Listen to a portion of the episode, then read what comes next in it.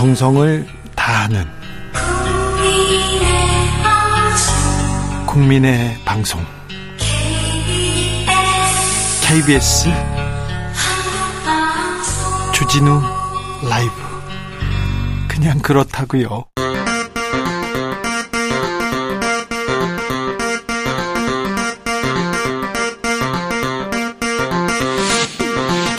주진우 라이브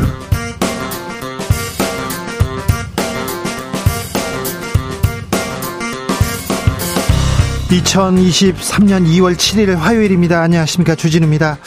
국민의힘 당권 주자들의 정견 발표가 열렸습니다. 자기 정치하지 않는 사심 없는 대표가 되겠다. 김기현 후보가 이렇게 외쳤는데 안철수 후보는 수도권 탈환에서 170석으로 압승하겠다 맞섰습니다. 천하람 후보 대통령 공천 불개입 조항 만들겠다고도 했는데요. 한 달 앞으로 다가온 국민의힘 전당대회 정치발전소 장현장에서 살펴봅니다. 유승민, 나경원, 안철수 집단 린치 이게 통합인가? 김용태 국민의힘 최고위원 후보가 윤핵관 향한 비판 수위 높이고 있습니다. 조폭이나 하는 짓거리다. 이렇게 윤핵관 비판한 이유는 무엇인지 김용태 최고위원 후보에게 직접 들어봅니다. 튀르키예와 시리아에서 발생한 지진으로 사망자가 5천 명에 육박한다는 소식 전해졌습니다. 이번 지진 사망자가 왜 이렇게 많이 발생했을까요? 구조 작업은 왜 이렇게 더딜까요? 튀르키예 출신 아, 알파고 시나시 기자에게 현지 분위기 자세히 들어보겠습니다. 나비처럼 날아 벌처럼 쏜다. 여기는 주진우 라이브입니다. 오늘도 자중자애 겸손하고 진정성 있게 여러분과 함께 하겠습니다. 작년 3월 부산 북구에서 팔린 복권 1등 당첨금 찾아가세요. 이렇게 지금 공지가 떴다고 합니다. 음, 당첨금은 이렇게 1, 1년 이내에 수령해야 한다고 하는데요. 당첨금액 27억 원이 좀 넘습니다. 네, 찾아가세요. 네. 캐나다에서 최근에 18살 대학생이 생애 처음으로 이렇게 복권을 샀대요. 그런데 448억 원 이렇게 당첨됐다고 합니다. 네. 부러워서 그런 건 아니고요. 뭐 그럴 수도 있죠. 저는 복권 그런 거 별로 뭐 생각 안 합니다. 제가 지난번에 말씀드렸잖아요.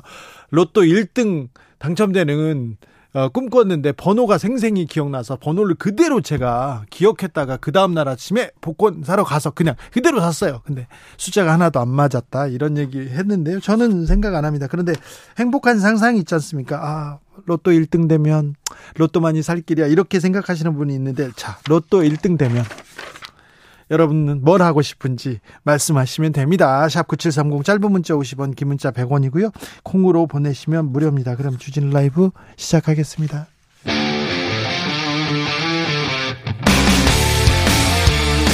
탐사보도 외길 인생 20년 주 기자가 제일 싫어하는 것은?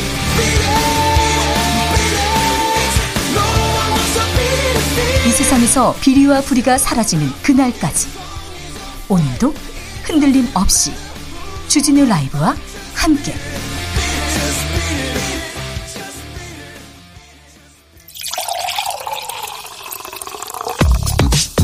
진짜 중요한 뉴스만 쭉 뽑아냈습니다. 주스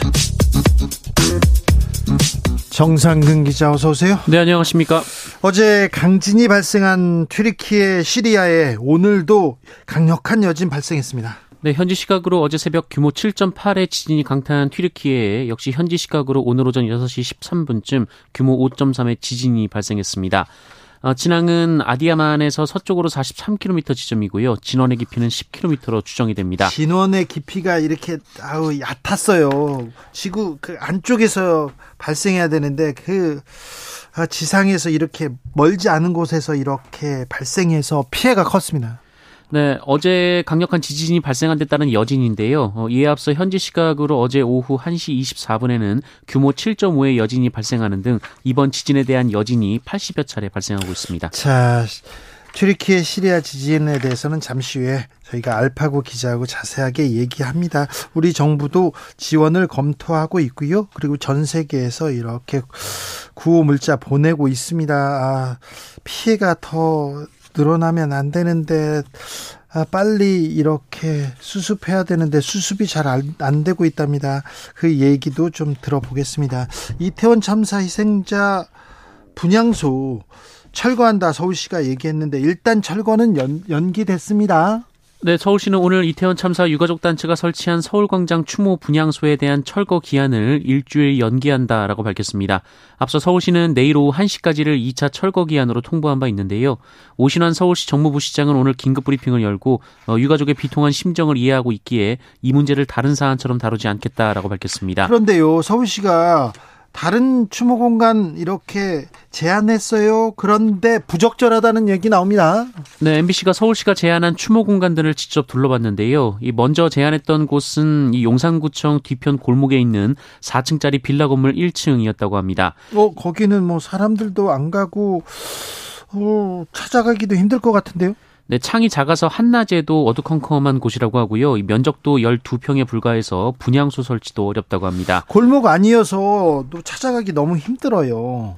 네, 심지어 건물주는 추모 공간 논의가 오간 사실 자체를 몰랐다라고 했는데요. 예? 이또 다른 공간은 이 동빙고동의 6층짜리 업무용 빌딩인데 이 참사 현장과 800m 이상 떨어져 있는 데다가 어, 지나는 버스 노선도 이 5개에 불과해서 접근성이 떨어진다라고 하고요. 어, 심지어 여기에는 업체가 입주해 있는 상태이고 이 업체를 내보내고 입주한다 하더라도 월세만 매달 1,400만 원이라 어, 유족들이 좀 부담스러운 상황이라고 합니다.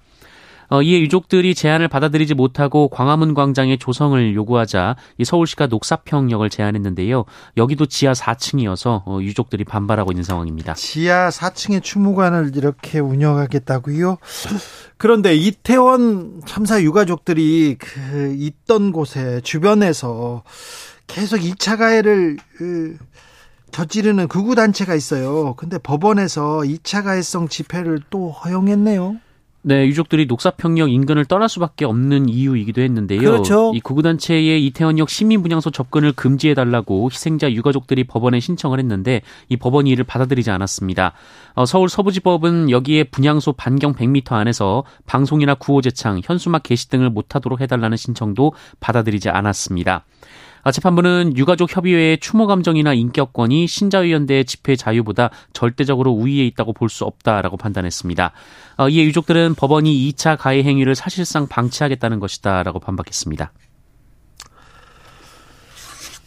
신자유연대 집회 자유보다 절대적으로 이분들의 인격권이 위에 있지 않다. 이렇게 얘기하는데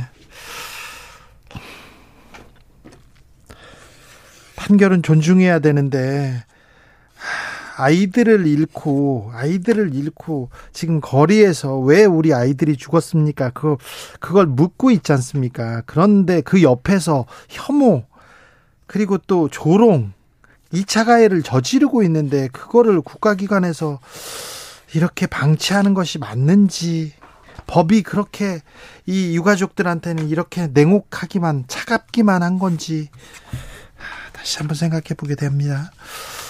이재명 민주당 대표 이번 주 금요일에 검찰에 출석합니다. 네, 민주당 이재명 대표가 오는 10일 이 위례 대장동 개발 사업 특혜 의혹 사건과 관련된 검찰의 2차 소환 조사에 응한다고 민주당 대변인실이 공지했습니다. 네. 어, 최고위원회를 마친 후 오전 11시경 서울중앙지검으로 출석하기로 했다고 밝혔습니다. 앞서 이재명 대표는 주중 업무로 인해 가급적 주말 조사를 원한다고 했는데요. 검찰이 주중 출석을 요구했고 금요일로 결정이 됐습니다. 어제 일정을 취소했던 안철수 의원 사퇴는 없다고 얘기합니다. 네, 오늘 국민의힘 후보자 정견 발표 자리에 안철수 의원이 참석을 했는데요. 기자들과 만난 자리에서 전당대회 완주 의지를 밝혔습니다. 안철수 의원은 이어진 기자들의 사퇴 관련 질문에 1위 후보가 사퇴하는 거 보셨냐라면서 오히려 김기현 후보를 향해 절대 사퇴하시면 안 된다라고 말했습니다. 김기현 의원은 나경원 전 의원을 또 찾아갔어요. 삼고초려인데요. 오늘 손을 맞잡았습니다. 네, 오늘 두 사람이 점심을 먹었는데요. 나경원 전 의원이 이후 기자들과 만나 어, 애당심, 충심에 대해서 충분히 이야기를 나눴다 라면서 어, 김기현 의원과 많은 인식을 공유했다라고 밝혔습니다. 어, 사실상 김기현 의원의 손을 들어줬다라는 언론의 분석이 우세한데요. 어, 나경원 전 의원은 당이 분열의 전당대회로 돼가는 것 같아 안타깝다라고 말했습니다. 경찰이 필요에 따라 대통령실 앞 집회 원천 금지하도록 하는 시행령 바꾼답니다. 네, 경찰이 올해 하반기부터 대통령실 앞 이태원로에 교통량이 많을 경우 집회 시위를 금지할 수 있도록 시행령을 바꾸기로 했습니다. 어, 현행 집시법 12조는 대통령령으로 정한 주요 도로에서는 이 관할 경찰서장이 교통소통을 위해 필요하다고 인정할 경우 집회 시위를 금지하거나 조건을 붙여 제한할 수 있도록 했는데요. 이 주요 도로에 용산 대통령 집무실 인근 이태원로 등 11개 도로를 추가한 겁니다. 어, 개정안이 시행되면 이 주말과 출퇴근 시간 교통량이 많은 이태원로 일대의 집회 시위가 사실상 전면 금지될 것으로 보입니다. 공군 병사가 부대 내 괴롭힘을 호소하면서 극단적인 선택을 했습니다. 네, 대구 공군부대 소속 병사가 부대 내 괴롭힘을 호소한 뒤 아파트에서 추락해 숨진 사건이 발생했습니다. 오늘 오전 8시 48분쯤 대구 중구 한 아파트 단지에서 모 일병이 추락해 숨진 상태로 발견이 됐는데요. 어, 고인은 휴가 복귀 날인 어제 오후 휴대전화를 집에 두고 집에 나간 뒤 어, 집을 나간 뒤 부대로 복귀하지 않았습니다. 어, 고인은 어제 가족에게 부대원들이 괴롭혀서 힘들다라는 말을 남겼다고 하는데요. 죽을 만큼 괴로운데 죽을 만큼 괴롭힘을 당했는데 공군은 뭐 하고 있습니까? 네, 공군은 고인이 이런 문제를 소속 부대에 제기한 적이 있는지도 파악하지 못한 상태라고 합니다. 부대장 지금 뭐 하고 있는지 어, 병사를 지키는 것도 못하면서 무슨 나라를 지키겠다고 하는 건지 좀 철저하게 좀 규명해야 됩니다. 코로나 상황 어떻습니까? 네, 오늘 발표된 신규 확진자 수 16,120명입니다. 어제보다 만명 이상 늘었습니다만 지난주와 비교하면 3,400여 명 정도 줄었습니다. 주스 정상근 기자와 함께했습니다. 고맙습니다. 네. 좋은 일이 별로 없어요. 뭐 세상 뉴스 보면 너무 안타까워요. 그래서 로또에서 꿈을 꿉니다. 그런 분들이 많아요. 로또 1등 되면 뭐 하겠습니까? 물어봤더니요. 3015님께서 복권 1등 당첨되면요. 아이들과 넓은 마당이 있는 주택에서 층간소음 걱정 없이 맘껏 뛰놀면서 사는 게 꿈이에요. 얘기합니다. 가윤아님 1등 당첨되면요. 학자금 대출부터 상환하고 월세집 말고 진짜 내 집 구입할 거예요. 얘기합니다. 1등 되면 엄청 큰 소리 한번 쳐볼랍니다. 네. 당비 엄청 내고 1404님께서 얘기하는데, 아, 300만원씩 내시려고 그러는구나. 네. 송우관님, 1등 되면 서민들의 난방비에 대한 난방비로 절반 기부하겠습니다. 어, 좋습니다. 저는 1등 되면요, 어, 서민들의 난방비로 100% 기부하겠습니다. 100%. 네.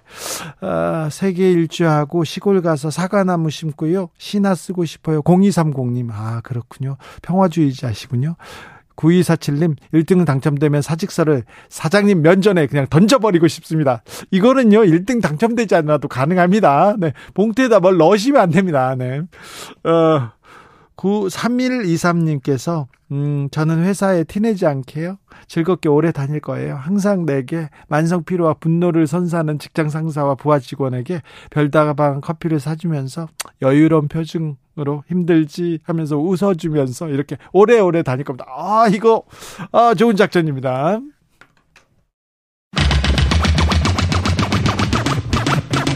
주진우 라이브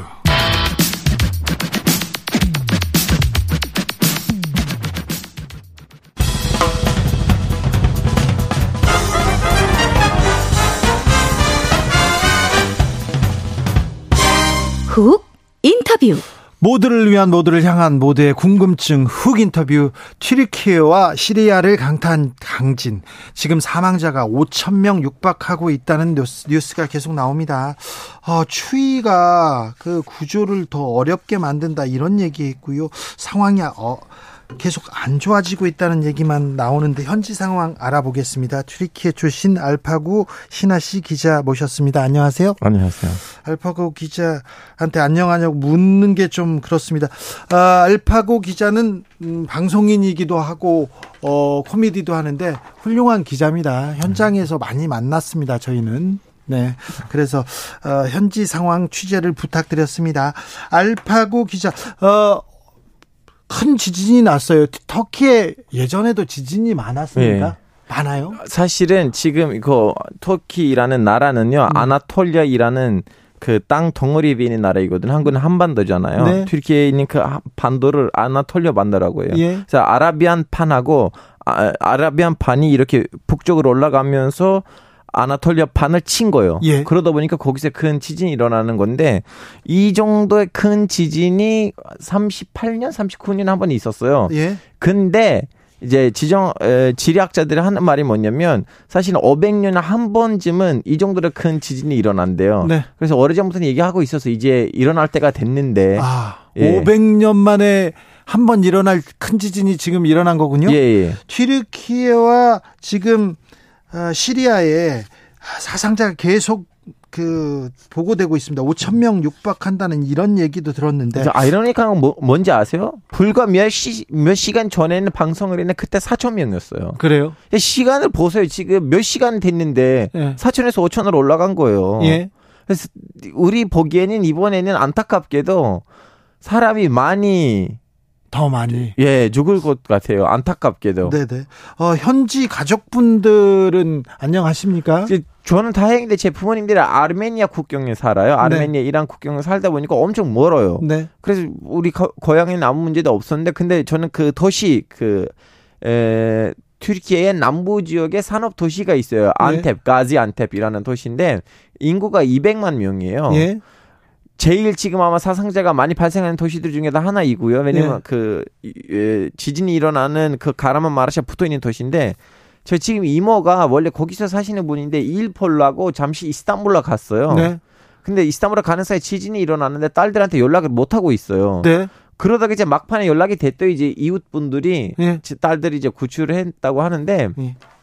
집에 못 들어가는 상황이고 딸들이 밖에서 차에서 지금 생활하고 있고 이모도 지금 다시 이스탄불에서 가지안테프로 가려고 했는데 갈 수가 없더라고요. 왜요? 아, 왜냐하면 지금 공항들도 지금 몇 개 공항이- 공항이 예. 그, 그 공항 자체가 이제 부실 공사를 해가지고 네. 쓸 수가 없게 됐고 예. 그리고 고속도로들도 지금 쓸 수가 없게 된 거예요. 네. 그러다 보니까 지금 암시장에서는 그 버스표들이 발리고 있대요. 버스표들이 예. 예. 아무튼 도시가 그러면 지금 거의 마비된 상태고 그 다음에 연락도 두절됐네요. 네. 그러면 그 차에서 생활하면 그러면 집이 무너진 겁니까? 집이 지금 들어가기에는 긴가민가한데 왜- 왜냐면 저도 예전에 튀르키예 갈수 있었던 그 시절에는 이모 네. 집에 갔었어요. 예. 그래서 그 집이 엉덕 위에 있기 때문에 나름 좀 약간 제 보기에도 아 아무리 지진이 일어나도 이 집은 좀 약간 괜찮을 거라고 제 생각을 했는데 예. 이제 불안해서. 제 사, 예, 사촌 동생들 말로는 엄청 흔들려서 그 거의 무너질 수도 있다는 생각을 했대요. 예. 근데 지금은 또 중간에 자기 뭐지 이제 핸드폰들하고 좀 약간 비싼 금들 그런 것도 이제 챙겨야 되잖아요. 네. 거기에 들어가려고 했는데 집 여기 저기가 이렇게 좀 약간 뭐라고 해야 되나? 금이 그, 가고 예. 네. 이렇게- 균열 균열하고 무너질 지금 징조가 예, 이렇게 보여서 좀 약간 상처 났다는 느낌이라고 해야 되나요? 네. 그 벽돌들이 다 이렇게 깨진 상황이에요. 아 그래요? 예. 무너졌지는 않지만. 네. 병원 건물들 많이 무너졌다고 이렇게 음. 얘기합니다. 그래서 그러면 구조된 사람들은 어디서 지냅니까? 어떻게 치료합니까? 구조되진 않아요. 문제가 그거예요. 구조되지 않아요? 구조되진 않아요. 지금 이 이번에 이렇게 인명이 자 보세요. 하루도 안 됐는데 우리는 5천 명이라고 했잖아요. 그래요. 그러니까 제가 어렸을 때는 이스탄불에서 대지진이 있었어요. 예. 제 초등학교 때는 잘 기억하거든요. 1999년 때. 네. 그때 그 지진이 일어나고 며칠이 지나가야지 우리는 이제 좀 약간 천 명, 몇천 명 넘었다고 했는데 지금 24시간이 이제서야 됐는데 지금 우리는 벌써 5천 명이라고 숫자를 주는 이유가 뭐냐면 네. 그 사이에는 경제 발전을 너무 빠르게 하겠다는 그 명분으로 그리고 좀 약간 에 뭐라고 해야 되나 에, 보험 예. 보험도 너무 좀 약간 대중화시키겠다고 했기 때문에 병원들을 너무 부실로 만들었어요 정부가 마지막 15년 20년 안에는 아 병원을 막 지으면서 부실한 민심을 좀 끌어당기려고 네네네 병원을 막 빠르게 지으면서 예. 예, 예. 근데 그 병원을 빠르게 지우는 거 좋아요. 근데 좀 튼튼하게 지워야 되는데 네. 튼튼하게 안 지운 거예요. 그래서 이번에는 이렇게 인명 피해가 많은 이유가 뭐냐면 이제 사람을 구조하면 가서 바로 치료하고 그래야 됐는데 네. 그걸 하지 못하고 있어요. 왜냐면 병원들도 지금 무너졌어요. 아이고, 네. 이스탄불 앙카라에서는 좀 거리가 먼 곳에서 지지가, 지진이 발생했습니다. 정확하게 시리아 국경에 있습니다. 네. 그러다 보니까 이 지진 우리는 튀르키예 대지진은 아니고 튀르키예 시리아 대지진으로 불러야 되고요. 시리아에서 지금 우리는 정보가 안 와서 그런지 시리아에서도 어마어마하게 사람들이 지금 죽었어요. 그렇겠죠. 예. 그리고 시리아 난민들은 또 모여서 그리고 또 난민 시설들은 굉장히 또 불안한 건물에서 지내는. 선생님 솔직히 말하자면 저는 예전에는 그 튀르키예 안에 있는 난민 캠프들에 갔어요. 시리아 사람들이 가는 그 캠프들. 네. 그나마 거기는 좀 괜찮은 거 뭐냐면 무너져도 거기 좀 약간 에, 가볍거든요. 그 밑에서 사람이 죽을 리가 잘 없더라고요. 문제가 뭐냐면 시리아 안에서 네. 이제 시리아 사람들이 사는 시리아 안에서 네. 한 10년 넘게 내전을 했잖아요. 네. 그래서 한 번 중앙 정부 와서 폭격을 했다가 다음에 무장 단체들이 와서 폭격을 했다가 이미 건물들이 그 내전 때문에 약해졌었거든요. 예? 그래서 이번 지진으로는 웬만한큼 시리아에 있는 북부 도시들이 다 무너졌다는 걸로 사람들이 예상하고 있어요. 예. 아 그리고 지금 음, 구조의 손길을 기다리는 분들이 추위 때문에 더 고생한다 이런 얘기도 있던데. 추위도 있고요. 예. 구조하는 사람들 숫자가 너무 지금 부족합니다. 네. 어, 어느 정도라면 튀르키에다가 39년에 합류됐던 예전에 시리아 땅이었던 하타이라는 도시가 있어요. 예. 이 하타이라는 도시에서 거의 좀 약간 구조되고 없다시피 사람들이 이, 뭐지 그 트위터에다가 영상 올리고 있어요. 우리는 튀르키예 시민 아니에요? 왜 여기에다가 구조대가 없냐고. 구조대가 지금 구조의 손길이 아예 미치지 않습니까? 아, 왜냐면 구조 정부도 진짜 실제로 이 정도로 큰 지진이 있을 거라는 판단도 안 했기 때문에 튀르키예 구조되는 나름 좀 괜찮거든요. 중동에서 웬만큼 나라에다가 이렇게 보내기도 하는데 지금은 이 지진을 거부할 수 없을 정도로 지진 자체가 너무 커요. 지진을 지금 이렇게 수습할 수 없을 정도로 네. 지금 큰 지진이 났고 그래서 각국의 구호 손길 이어집니다. 우리도 지금 구호 인력 급한다고 얘기했는데 우리나라가 뭘 보내면 우리는 뭘 하면 아, 튀르키예 그리고 시리아에 도움이 될까요? 제 보기에는 이제 그나마 이제 이 지진을 겪고서 이제 살아남았던 사람들 있잖아요. 네. 지금 이 사람들은 찰 데가 없어요. 네. 날씨에도 춥잖아요. 네. 제 보기에는 제일 좀 약간 튼튼한 도움이 이제 구조대를 보내주거나 네. 아니면 톤 보내주는 것보다는 담요 보내주는 건 아마 도움이 될것 같아요. 왜냐면, 왜냐면 톤으로 보내주시면 또 중간에는 네. 뒷돈 챙길 생, 이상한 사람들이 있을 겁니다. 아, 그 튀르키예니까. 예. 네. 아, 튀르키예니까 인간, 인간이라는 거 항상 네. 그런 거잖아요. 네. 튀르키예든 어디든. 네. 그래서 담요 보내는 것은 네. 아마 더 좋을 것 같아요. 알겠어요. 뒷돈을 챙기는 세력이 있다는 겁니다. 발음 네. 정확하게 하셨죠. 이상한 사람들. 네, 예. 네, 네, 네. 알겠어요. 담요를 보내는 게 좋겠다 우리가 이런 생각합니다. 아니 근데 음 튀르키예는 저기 대통령 선거가 있나요? 아, 원래 해야 돼요. 2023년은 네, 법적으로는 해야 되는 해예요. 대통령 선거가 있는 해잖아요. 네. 그런데요. 근데 언제 할 건지 몰라요, 우리는. 왜요?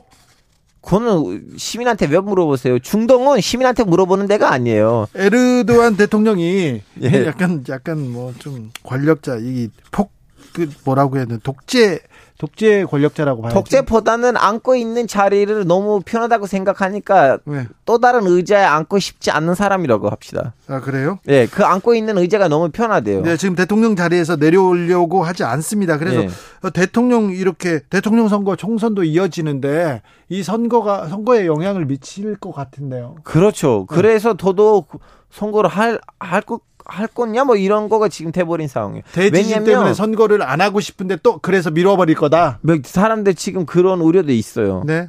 사실은 지금 좀 야권 후보가 나와야지 거기에 맞게 전략을 짤 건데 야권도 이제 자기 후보를 안해 뭐지 공 뭐라고 해야 되나 그 공지를 올리지 않는 상황이니까 자꾸 그러면 언제 선거를 해야 되냐 이 분위기예요.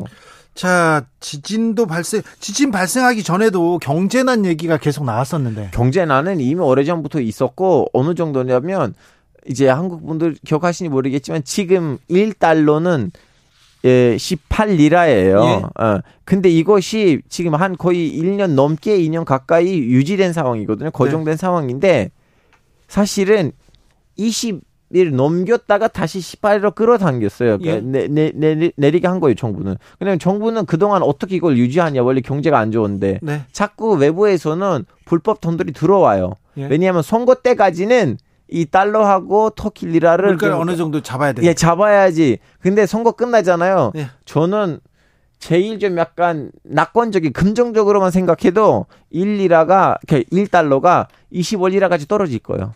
자, 터키를 좋아하는 한국 사람들이 많습니다. 네. 터키 여행 가겠다고 하는 한국 사람들이 많은데요. 네. 터키 여행 가는 거는 괜찮죠? 아, 그거는 문제 없어요. 왜냐면 왜냐면 튀르키예 그 한국에 간 튀르키예. 왜냐하면 튀르키예 가는 한국 관광객들은 주로 가는 데는 튀르키예의 서부 도시들이니까 네. 거기는 항상 안전하고 치안도 좀 비교적으로 괜찮고 네. 문제가 없을 겁니다. 괜찮을까요? 네. 네. 아무튼 빨리 복구를 하고 이렇게 일상으로 돌아와야 되는데 더 큰 피해가 일어나지 않기를 좀 바래봅니다. 그런데 계속해서 이 사망자도 늘고 상황이 좀안 아, 좋아지는데 상황 보고 다시 한번 모시겠습니다. 네, 알겠습니다. 튀르키 출신의 그 알파고 기자와 말씀 나눴습니다. 감사합니다. 네, 감사합니다. 교통정보센터 다녀오겠습니다. 유하영 씨.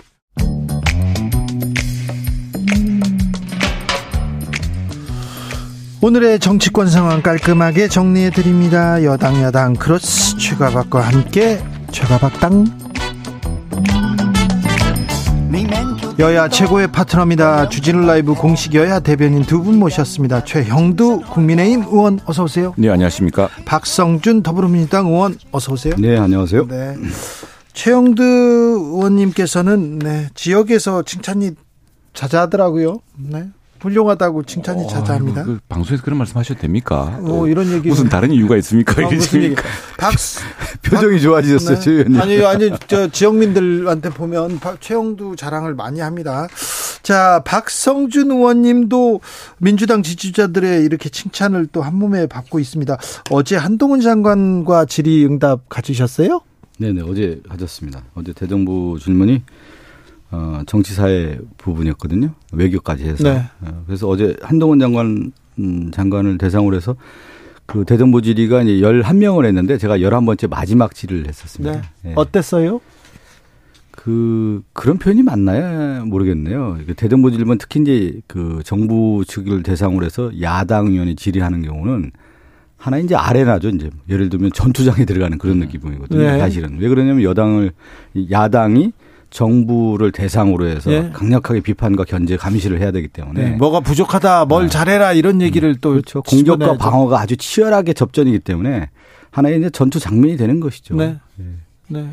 상당히 치열했습니다 어제. 치열했습니까? 예, 예. 네. 예. 그 제가 보니까 저도 지난번 대정부 질문 때 지난번 저 주비의 장관 뭐 이런 분들하고 해보니까 상당히 야당 의원으로서 소선 의원으로서 그 중진 법무부 장관 누구나 얼마나 드셨습니까? 네. 그런 분들하고 맞쓴다는 게 참 그 아레나 간 같은 그런 네, 느낌이 네, 그렇죠. 들더라고요. 어제 음. 보니까 저도 봤는데 주로 한동훈 장관이랑 민주당 의원이 설전을 붙으면 민주당 의원들이 백진백패였거든요. 어제는 보니까 우리 박승주 의원이 거의 뭐 그 굉장히 그 맞서가면서 아주 그냥 대단했습니다. 네, 그랬죠. 정청래 의원하고 한동훈 장관의 그 네. 설전은 어떻게 보셨어요? 아니, 그건 못 봤습니다. 나도 저 대정부 질문 준비한다고. 네. 정청래 의원은 제, 제 고향 선배거든요. 아, 정청래 의원은 뭐 워낙 또 그 정치적으로 상당히 고수시잖아요. 그래서 네. 어제 그 정청래 의원 스타일로 또 대정부 질문을 했고요. 저는 또 제 스타일로 대정부 질문을 한 거죠. 알겠습니다. 네. 네.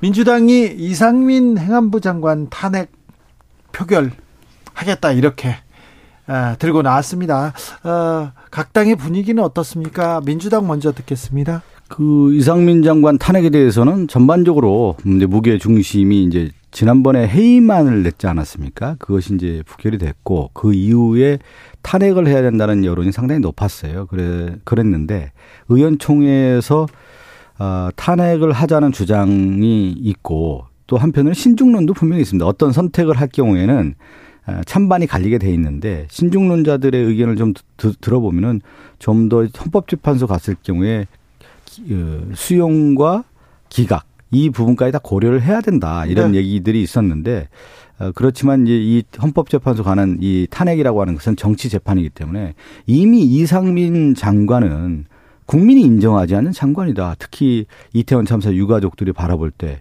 이태원 참사 유가족들이 가장 바라는 게 뭡니까? 이상민 장관 파면 아닙니까? 그리고 국민들이 바라봤을 때 책임지지 않았다라는 거에 대해서 거의 대부분의 국민들이 동의하고 있기 때문에 이것은 당연히 탄핵으로 가겠다라고 하는 것이고 그 우리 민주당 의원들이 대부분이 찬성을 하신 하신 최영두 의원님 이거는 탄핵의 요건이 안 되는 건데 그 정치적 도의적 책임이란 것은 그 정부가 네. 정부가 정부가 스스로 지는 것이고 또 거기에 대한 그런 책임도 지금 효과도 있지 않습니까? 네. 그래 있는 것인데 이게 탄핵이라는 것은 그 무슨 그 불법 적인 요소가 있어야 되는 것이거든요. 그런데 당시에 장관으로서 해양부 장관으로서 그 사태를 막지 못했다는 그 정치적 도의적 책임이야 있지만 그것이 사법적 책임이 있는 문제냐는 또 다른 문제 아니겠습니까? 그래서 경찰 수사 과정에서도 뭐 특별한 혐의가 드러나지 않았는데 어쨌거나 이렇게 되면 만일 내일 민주당이 그 다수당 이게 저 법무 장관 탄핵안은 과반수만 되면 되거든요. 민주당 의 석수로 충분히 통과시킬 수 있는데 그렇게 될 경우에는 장관 업무가 중지됩니다. 그래서 네. 지금 행안부라는 곳이 우리나라 그 안전이라든가 또 행정 조직이라든가 여러 가지 일을 해야 되는 조직인데 정부 부산을 마비시키는 셈이에요. 이렇게 되면은 그런데 자 우리 정부로서는 그런 큰 이제 부담이 생기는데 문제는 이 탄핵이 끝이 아닙니다. 이게 헌법재판소로 가게 되는데 헌법재판소에서 과연 이것을 어떻게 할 것이냐. 만일 헌법재판소에서 이게 탄핵 기각될 경우 기각될 가능성도 많다고 봅니다. 저희들은 기각될 경우는 그 혼란의 책임을 누가 질 것이냐. 그렇지 민주당 내에서 그런 걱정이 많다고 해요. 그리고 정치적 공세에 있을 수 있습니다. 도의적 책임 따질 수 있습니다. 그러나 정부가 일은 하게 해줘야죠. 해야 되고 또 이 문제는 그 사건의 원인, 더 그런 재발을 막는 종합적인 어떤 시스템의 문제 이런 것들을 좀 주력해야 되는데 국회가 그걸 막아야 되는 것이고 그래야 되는데 지금 너무 민주당이 이재명 대표 방탄용으로 가면서 이런 극단적인 선택들을 하는 거 아닌가 걱정이 많습니다. 아니라 그 저희 당 의원 중에 이제 행정 관료 출신이 이병훈 의원님이 있습니다. 네. 어, 그 그분이 그 얘기를 하시더라고요. 이병훈 의원님이 행정 관료들이 바라볼 때 이상민 장관 이미 물러나고 물러났어야 된다. 역대 정부에서 이런 일은 없다. 말도 안 된다. 어떻게 정부가 이렇게 책임을 지지 않느냐. 이런 얘기를 하더군요. 최영도 의원님, 어. 이런 큰 참사가 있었을 때 공무원으로서 그리고 정치인으로서 도의적 책임을 지고 이렇게 물러나는 게 정부 여당한테 어, 부담을 덜어 도움이 되는 거죠. 도움을 예. 주는 그런 또 방법이지 않습니까? 정치적인 해결이란 게 있잖아요. 통상 이제 그렇게 해왔는데 네. 아마도 저 그 그만큼 또 책임감을 많이 느끼는 사람이 또 있었겠습니까? 당사자만큼 이 부담이 큰 사람이 있었겠습니까? 그러나 네. 종전에 우리 해법이라는 것이 정확한 원인과 이런 그 이후의 대책보다는 그냥 정치적 도의적 책임으로 한 사람 물러나고 예. 또 사건이 또 그런 참사가 재발되고 계속 이런 형식이잖아요. 그런 이런 어떤 참사의 악순환 또 네. 정치적 공방의 악순환 재난의 재난의 정치와 이런 것들을 네. 좀 끊어보자라는 그런 또 의미가 있겠죠. 알겠습니다. 대통령실에서는 이성민 장관 탄핵 소추안 발의는 헌정사의 나쁜 선례가 될 것이다. 이렇게 처음 있는 일입니다. 얘기했습니다. 네. 8891님께서 말씀드릴게요. 이상민 장관이 우리가 이제 그 과거의 전력이라고 하는 게 있잖아요. 경력, 이력이라고 하는 게 그분 판사 출신이잖아요. 네. 그 행정이라고 하는 걸 아나요? 국가 행정에 대해서 어느 정도 일을 해봤나요? 판사하면서 일을 그러면서 소방이라든가 경찰 업무를 제대로 알고 있습니까? 그러니까 이런 일이 일어나는 거 아니에요? 제가 볼 때 전문직이라고 하는 부분에 대해서 윤석열 대통령이 굉장히 강조하던데 행정 안전에 대한 한 번도 일을 해봤나요? 그렇지 않은 분 아닙니까? 자, 8891님 이상민 장관 도의적 책임지고 물러났으면 합니다. 아, 재난 예방 매뉴얼대로만 했으면 참사는 없었어요. 그런 얘기도 합니다. 자, 지나가겠습니다. 대정부 질문에서 한덕수 총무한테 한덕 한덕수 총리한테 역술인 천공 이야기 묻더라고요. 어, 한덕수 총리는 그런 일은 전혀 없었다고 보도 보고 받았다 이렇게 말했는데 이제 천공 얘기는 의혹은 어떻게 되는 겁니까? 아니 천공 얘기는 대선 때부터 나왔잖아요. 그러면 저는 윤석열 대통령이라든가 그 주변에 있는 사람은 천공을 털고 갔어야죠. 대선 대 당선되자마자 지금까지 이런 얘기가 나오는 것 자체가 제가 볼 때는 위기 관리가 안 되고 있다라는 증거고 또 하나 천공에 대한 이런 언론 보도가 계속 나왔단 말이에요. 그러면 이걸 털고 가야죠. 즉 증명을 해야 되는 거 아닙니까? 그 증명은 어떻게 하는 겁니까? 당사자들이 해야 되는 거 아니에요. 네. 거기에 경호를 섰던 사람이라든가 주변에 있는 사람이라든가 다 얘기 들어보면 알 거 아니에요. 천공을 받다는 사람들이 있지 않습니까? 그러면 그 사람들이 왜 받는지 어떤 데인지 명단이 있을 거 아니에요. 그 당시에 근무했던 사람들. 그리고 CCTV가 있거나. 그럼 명단이나 CCTV만 딱 보면 그거 나오는 거예요. 그렇죠. 그러면 언론 보도에서 해명을 하면 되는 겁니다. 무슨 언론을 재수합니까? 자, 자, 이게 이 끝없는 자꾸 지금 박 의원 말씀하시지만 카드라 카드라가 끝없이 돌고 있는 거 아닙니까? 이 저 아니라고 몇 번씩 부인을 했어요. 했는데도 끊임없이 나오고 있는 건데 지금 이제 고발을 하면은 사실 우리 박 의원 말씀하셨지만 이 고발한 사람이 그 여러 사실관계를 또 입증할 책임이 또 있습니다. 그 무슨 이야기냐면 박 의원 말씀하신 것처럼 이 문제에 대해서 그것이 사실이 아니라는 것을 입증을 할 겁니다. 네? 그게 고발되면은 이제 수사가 진행되면은 강제적 수사와 사법 절차가 있기 때문에 그걸 제출해야 되거든요. 그걸 통해서 밝히겠다는 겁니다. 사실이 아니기 때문에 이런 겁니다. 사실이 아니기 때문에 사실이면은 만약 이 문제를 법적으로 그걸 문제 삼을 수 있겠습니까? 근데, 근데 이거는 지금 사실이 아니 아니야. 이거는 그 당사자의 언론 보도라든가 그 당사자를 무슨 저 어떤 겨냥한 것이라기보다는 이렇게 당당하게 사실관계를 확실히 그럼요. 밝히겠다. 네. 사법 절차와 강제 수사를 통해서 밝혀내겠다는 이야기입니다. 그러면 네. 저는 그걸 공개적으로 해야 된다고 봐요. 그 당시에 명단 다 공개하고 거기에 근무했던 사람들이 있을 거 아닙니까? 그 사람들 다 해서 저는 언론인들 대상으로 해서 취재하게끔 다 만들고 입막음 할 것이 아니라 그것이 제가 볼 때는 이 문제를 털고 가는 이 문제를 해결하는 해결해야 되지 않겠습니까? 종종, 종종 고소 고발을 하거나 고발해서 아, 입을 막을 것이 아니라 입을 막는 이미 공개성으로 그 가야 되는 하는 겁니다. 겁니다. 예전에 공개성으로 예전에 반기문 총장 나왔을 때 한겨레 신문인가 어딘가에서 터무니없는 보도를 냈어요. 내고 수사해라.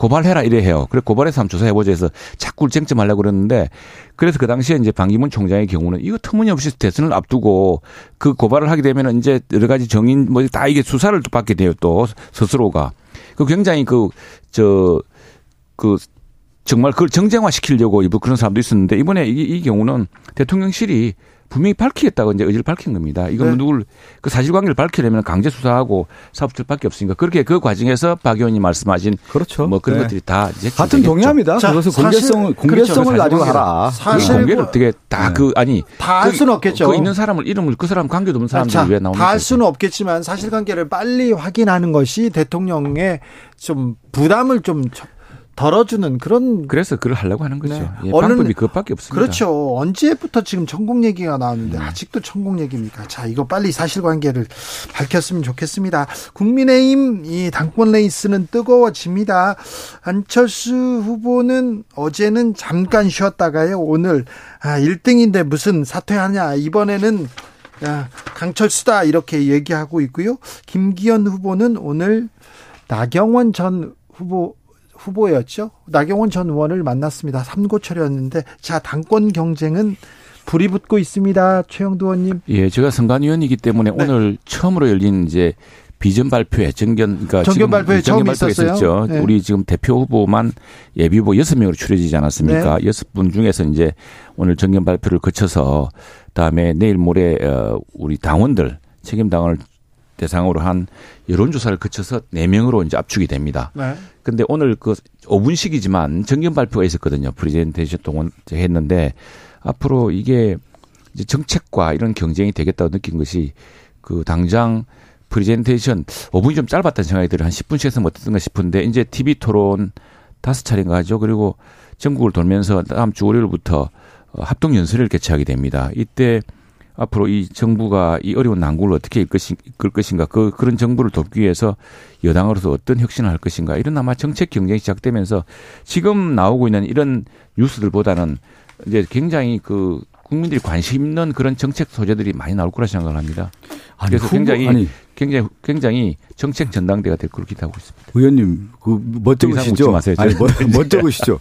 후보들 다 없애놓고 무슨 정책 경쟁을 해요. 다 없애요. 후보 다 없었어요. 다 없애놓고 후보가 없었는데 정책이 어디서 나와요? 지금 제가 방송하면 아니 조 의원님 우리가 그때 방송하면서 얘기했잖아요. 예측했잖아요. 유승민 제거하고 나경원 제거하고 좀 있으면 안철수 제거할 거다. 예상 시나리오대로 가고 있잖아요. 어떻게 이렇게 안 틀리고 가는지 모르겠어요. 예상대로 참 신기할 정도예요. 그래서 누구 시키려고 지금 국민들의 관심이 높아지고 있지 않습니까? 아니, 관심이 무슨 높아집니까?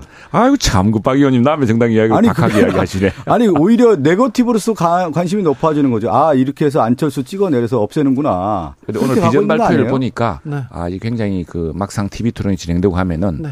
굉장하겠구나. 그런데 그 후보가 없는 가운데 비전은 없는 거죠. 그래요? 왜 후보가 그럼요. 없어요? 후보들이 지금 자 유력한 후보들을 다 제거 상태에서 어떤 후보 그 약자 후보들 데려다가 도토리 키재기 하는 겁니까? 지금? 박성준 네. 의원님 그러면 어, 안철수 후보는 어떻게 될까요? 또 철수한다 이런 얘기도 있고요. 너무 집중 견제를 받으니까 이거 할 수 있나? 이제 색깔론까지 나왔다 이러면서 이거 견딜 수 있을까 이런 얘기 나와요. 그 국민의힘의 윤핵관들이 지금 정신 못 차리고 있어요. 권력에 도취해 있죠. 어, 색깔론을 내세우는 걸 보고서 아, 여기는 갈 때까지 간 거구나. 신영복 선생님과 가까우면 공산당입니까? 빨간색입니까? 그리고 신영복 선생님 책만 읽으면 불온서적 읽은 거예요. 이 정도 수준을 가지고 지금 전당대회를 준비한 윤핵관들의 모습 보고 아, 여기는 큰일 났구나. 그리고 결국은 제일 잘하는 게 북풍하고 안보몰이 아니에요. 여기서 뭐 잘 안 되면 그쪽으로 가는 거거든요. 습성이 그대로 나오고 있다. 이 정도 가지고는 안 될 것 같고 3월 8일까지 남아 있는 거 아니에요. 안철수 의원에 대한 집중 포화 공격이 있지 않겠습니까? 그렇게 해서 주저앉히려고 하겠죠. 그렇게 해서 김기현 의원 내세우려고 하는 것이 그대로 보여지는 모습인데 그렇게 해서 김기현 의원이 당대표에 대해서 어떤 명분이 있습니까? 제가 볼 때. 김기현 의원은 그대로 가는 모습으로 좀 나오고 있단 말이죠. 우리가 83만 명인가 책임당원이 그렇대요. 83만 네. 명. 어, 내일 여론조사는 6천 명을 대상으로 합니다. 샘플을 6천 명을 뽑아가지고 그 중에 하는데 이제 내분으로 추려지죠. 추려지고 나면은 할 텐데 저는 내일 내분 물론 그 순위도 안 나옵니다. 내분만 저 그 끝나고 나면은 그 저 예비 경선에서 이제 네 명을 추질 때뭐 저 순수도 없이 안 나오겠지만 나는 앞으로 한 달 동안 굉장히 많은 표심들이 요동을 치고 정말 여당 국민의힘 당원들 핵심 당원들이 책임 당원들이 어떤 선택을 할 것인가에 대해서는 앞으로 합동 연설에 또 그리고 TV 토론을 통해서 굉장히 심도 깊은 저 고민이 이루어질 테고 그런 정도 일어나기 때문에 지금 나타난 몇 가지 현상으로 이렇게 쉽게 재단하실 필요는 없습니다. 나경원 의원, 나경원 전 의원이 김기현 의원 후보와 이제 손을 잡았잖아요. 이건 어떤 모습입니까? 저는 이렇게 국민의힘 전당대회가 흘러가는 것을 보고서 결국은 국민의 신뢰를 받아야 되는데 우리 고전에도 나오잖아 민심 분립이라고 신뢰가 있지 않은 가운데 어떻게 설 수가 있겠습니까? 그 전당대회 모습을 보고 한국 정치의 퇴행의 모습을 그대로 지금 다 보고 있다 이렇게 보고 있어요. 자 네. 나경원 전 의원은 김기 김기현 의원하고 밥도 먹고요 많은 인식을 공유한다고 얘기도 하고 그랬는데 뭔가 거래가 있었겠죠. 거래가 어, 있었 분명 있었겠죠. 네. 그렇지 않겠습니까? 나경원 전 의원 저렇게 불명예 퇴진시킨 사람이 김기현 후보 그 세력들인데 네. 여기 손을 잡아줬다라는 것은 나 도와달라. 예. 정책 생명에 대한 끈을 잡아줬다. 이렇게 볼 수밖에 없는 거 아니겠어요? 자, 안철수 네. 후보가 당대표 되면 윤 대통령 탈당할 수도 있다. 그리고 바로 레임덕 온다. 이렇게 심평 변호사가 어, 주진우 라이브 인터뷰에서 어제 말씀했는데요. 어찌 보십니까? 저는 지금 국민의힘에 위아래가 없어요. 지금 보면 어떤 얘기냐면 김기현 후보의 캠프 후원회장 이렇게 인터뷰 나와서 정당에 대한 내기를 하는 겁니까? 후원회장 후원회장이지 대변인입니까? 저는 심평 변호사가 왜 이런 인터뷰에 나와서 이런 얘기를 합니까? 후원회장이 역대 정치에서 이렇게 나와서 주진우 라이브에서 부르니까 나오지. 아니 나와서가 아니라 안 나와야죠 당연히. 부르잖아요. 아니 김기현 후보의 대변인입니까? 페북에 글을 써가지고 큰 파장이 아니, 있었잖아요. 파장이 있거나 정치적으로 또 후원 회장은 후원 회장인 거예요. 지금 정치에서 있어서 지금 국민의힘 보면 위도 아래도 없는 거예요. 아래 사람이 가갖고 누구 하나 린치시키고 막 몰이해가지고 조리돌림하고 그러다 또 찾아가서 또 도와달라고 자, 이런 모습들이 네, 그런 정치의 신뢰를 깨고 있다는 자 거죠. 그런 모습은 그런데요. 자 안철수는 미래 권력이니까 안철수가 당대표가 되고 되면 차기 대선 후보로 우뚝 설 거고 사람들이 힘이 그쪽으로 갈 것이다. 이런 그 우려가 걱정이 지금 국민의힘 내부에 있는 것 같아요. 그걸 왜 걱정해요? 국민의힘 내부에. 아니 그게 답답한 거예요. 권력 초에 이런 현상들이 나오지가 않죠.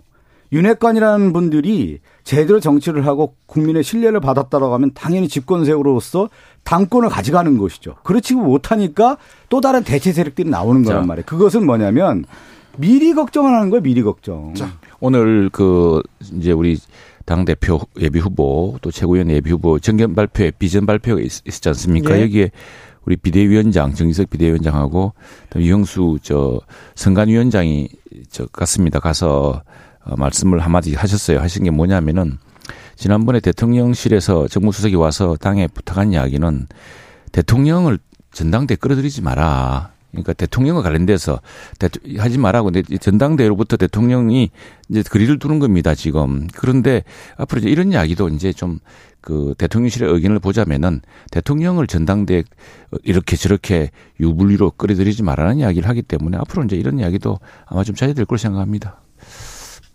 뭐더 이상 저, 저할 얘기도 별로 없어요. 왜 그러냐면 이, 이런 전당사의 한국 정치사에서 이런 정당 정당 대회를 준비하는 모습은 그냥 어떻게 보면 초유의 사태이기 때문에 저는 우리 정당은 보통 그런 면이 있거든요. 어, 상대 후보도 인정하고 그런 가운데 정책 지분도 인정해주면서 선의의 경쟁을 했단 말이에요.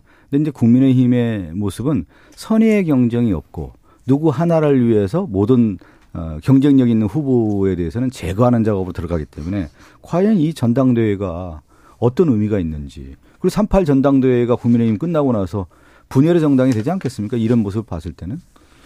자, 민주당 이재명 대표는 대장동 관련해 추가 조사가 있습니다. 10일 금요일에 검찰에 출석하기로 했습니다. 네. 네. 10일 출석하기로 했고요. 네. 어, 이제 그 이재명 당대표 입장에서는 지금 그 당무가 상당히 많거든요. 좀 이슈도 많고 그래서 어, 주말 토요일이나 일요일 날 갔으면 좋겠다. 이런 얘기를 했었는데 어, 평일 출석을 강력하게 검찰에서 요구했나 봅니다. 그래서 세 번째 그럼 출석을 한다고 하면 정 그렇다고 하면 어, 금요일 날 가는 게 맞지 않겠냐 해서 금요일로 결정한 것으로 알고 있습니다. 네. 네. 지난주에 지난주 토요일 날 예, 예. 어, 시청 앞에서 이렇게 민주당이 대규모 장애 집회 열었지 않습니까? 네네. 그때 어떤 얘기가 나왔습니까? 그리고 민주당의 장애 투쟁은 계속 되는 겁니까? 어, 뭐, 장애 투쟁을 뭐 계속된다 얘기하기는 좀 그렇고요. 예. 어, 지금 우리 민당이 바라볼 때 지금의 시국에 대한 규정을 할 필요가 있지 않겠습니까? 네. 세 가지 위기가 오고 있다고 보는 거예요. 세 가지요? 첫 번째는 민생 위기. 네. 난방비 폭탄부터 해서 물가 인플레이션이라고 하는 것이 맞죠. 어마어마하게 큰데 네. 지금 윤석열 정권이 이걸 제대로 대처하지 못하고 있다라는 문제 의식이 하나가 있는 거고요. 예. 또 하나는 각종 사회 부분에 있어서 민주주의 후퇴라고 하는 것을 분명히 있다. 이것은 민주주의 후퇴인데 결국은 검사 독재의 모습이 있는 거 아니냐. 그, 그래서 민주주의 퇴행성에 대한 부분을 지적을 해야 된다라고 하는 부분이 있고 세 번째가 되게 중요한데 이 평화의 위기도 분명히 있는 거예요. 네. 지금 이런 위기의 국민의 비상 시국이라고 본 상태에서 어, 대국민 보고대회를 할 필요가 있다라고 해서 지난주 토요일 날 어, 많은 정말 어마어마하게 왔습니다. 저희가 예상한 어, 생각보다 지금 한 2, 30만 명이 왔기 때문에. 아이고 뭐 네. 되게 부풀리시네가 그렇다던데 경찰 수사는 따르던데. 그게 그리고 수사, 그리고 네. 아니 그리고 그건 네. 이제 그 사실 뭐 다른 당 의원님들도 이야기해 본 기회가 있는데 장애 집회를 많이 해봤던 사람들 이야기가 그게 딱 그게 나옵니다. 거기서 근데 남대 문과의 사람이 참 얼마고 이런 게 되게 그 밀집 들어갖고 나오는데 뭐 그건 그렇다 치고 생각보다 좀 적었다는 내부 평가도 많았다 그런 것 같고 우선에 지금 아니 이게 이재명 후보 문제는 빨리빨리 수사받고서 본인이 결벽을 입증하든지 해서 정리하면 되는 거 아닙니까? 근데 이걸 가지고 당 전체를 이끌어나는 것도 그렇고 아니 지금 뭐 장관도 탄핵시킬 마당에 지금 국회에서 민주당이 못할 일이 뭐 있습니까? 뭐가 답답해서 지금 장애로 나가서 그런 또 혼란을 만듭니까? 여기서 지금 안보 위기라든가 경제 위기라든가 다 논의해 서 하면 되죠. 지금 법안도 마음대로 민주당 의지대로 가져가고 있지 않습니까? 근데 또 나가서 그건 앞뒤가 안 맞다 생각해요. 어제였습니까? 민주당의 장애투쟁에 대해서 한동훈 법무부 장관이 아, 범죄 정치인 지키는 도구다 이런 얘기를 했습니다. 범죄 수사를 받는 정치인을 지키는 도구가 돼서는 안 된다 이렇게 비판하던데 박성준 의원님 그런 말은 맞지 않죠. 지금 검사의 권한 수사 기소를 독점한 상태에서 누구에게는 수사를 들이밀고 누구에게는 수사를 들이미지 않는 이 불공정성 비상식적인 사회가 분명히 우리가 목도하고 있지 않습니까? 한동훈 장관이 그렇다고 하면은 아니 김건희 여사에 대한 수사가 왜 안 됩니까? 이거 분명히 해야 되는 거 아닙니까? 많은 국민들이 좀 생각할 때 김건희 여사의 주가 조작의 정황들이 드러나고 있고 재판 공판 과정에서 검사들의 얘기까지 들어보면은 이 주가 조작의 정황들이 그대로 드러나고 있는데 왜 수사를 안 하는 겁니까? 대정부 질문에서도 이 얘기가 계속 나온 그, 거 아닙니까? 아니 첫 번째 이 한동 한동훈 장관 이야기는 과거에 우리 이재명 대표 했던 이야기 비슷합니다. 정치 보복이란 말로 정당한 수사를 막지 말라 그랬거든요. 네. 그런 취지로 한 말이 있고 정치인이야말로 당당하게 이 수사의 칼날을 피하지 말아야죠. 그리고 저 누구나 사탕 하나 얻어먹은 게 없다는데 그런 걸 입증할 방법 있지 않겠습니까? 네. 증거도 차고 넘칠 텐데 그리고 또 하나는 참 일단 답답한데 아무튼 뭐 지금 그 이 국회 내에서 여러 사안들을 좀 심도 깊게 다루는 문제 국회에 좀 집중해야 되는데 민주당이 자꾸 이런 문제에 너무 마음이 들떠 있는 것 같습니다. 많은 민주당 의원 내부도 걱정을 하고 계시고. 아니 근데 최영도 의원님은 많은 민주당 의원들하고 저도 많이 누구랑, 만나 누구랑 만나는 거예요? 제가 볼 때 한 명 정도 될 것 같은데요. 느낌이 보니까 그것을 너무 과대 포장하는 거 아니에요? 소수의 민당에 있는 분들 그 의견을 가지고 전체 인 양 얘기하는 건 아닌 것 같고요. 네, 무슨 이야기가 있습니다. 박성준 의원님. 예. 조국 전 장관은 사모펀드 관련돼서는 다 무죄를 받았는데 입시 관련된 아, 그렇죠. 부분에 대해서는 유죄가 확정됐 유죄를 그러니까 받았습니다. 1심에서. 그 얘기를 좀 꼭 드리고 싶은데 이제 조국 전 장관이 우리 사회에 던져준 화두가 있었죠.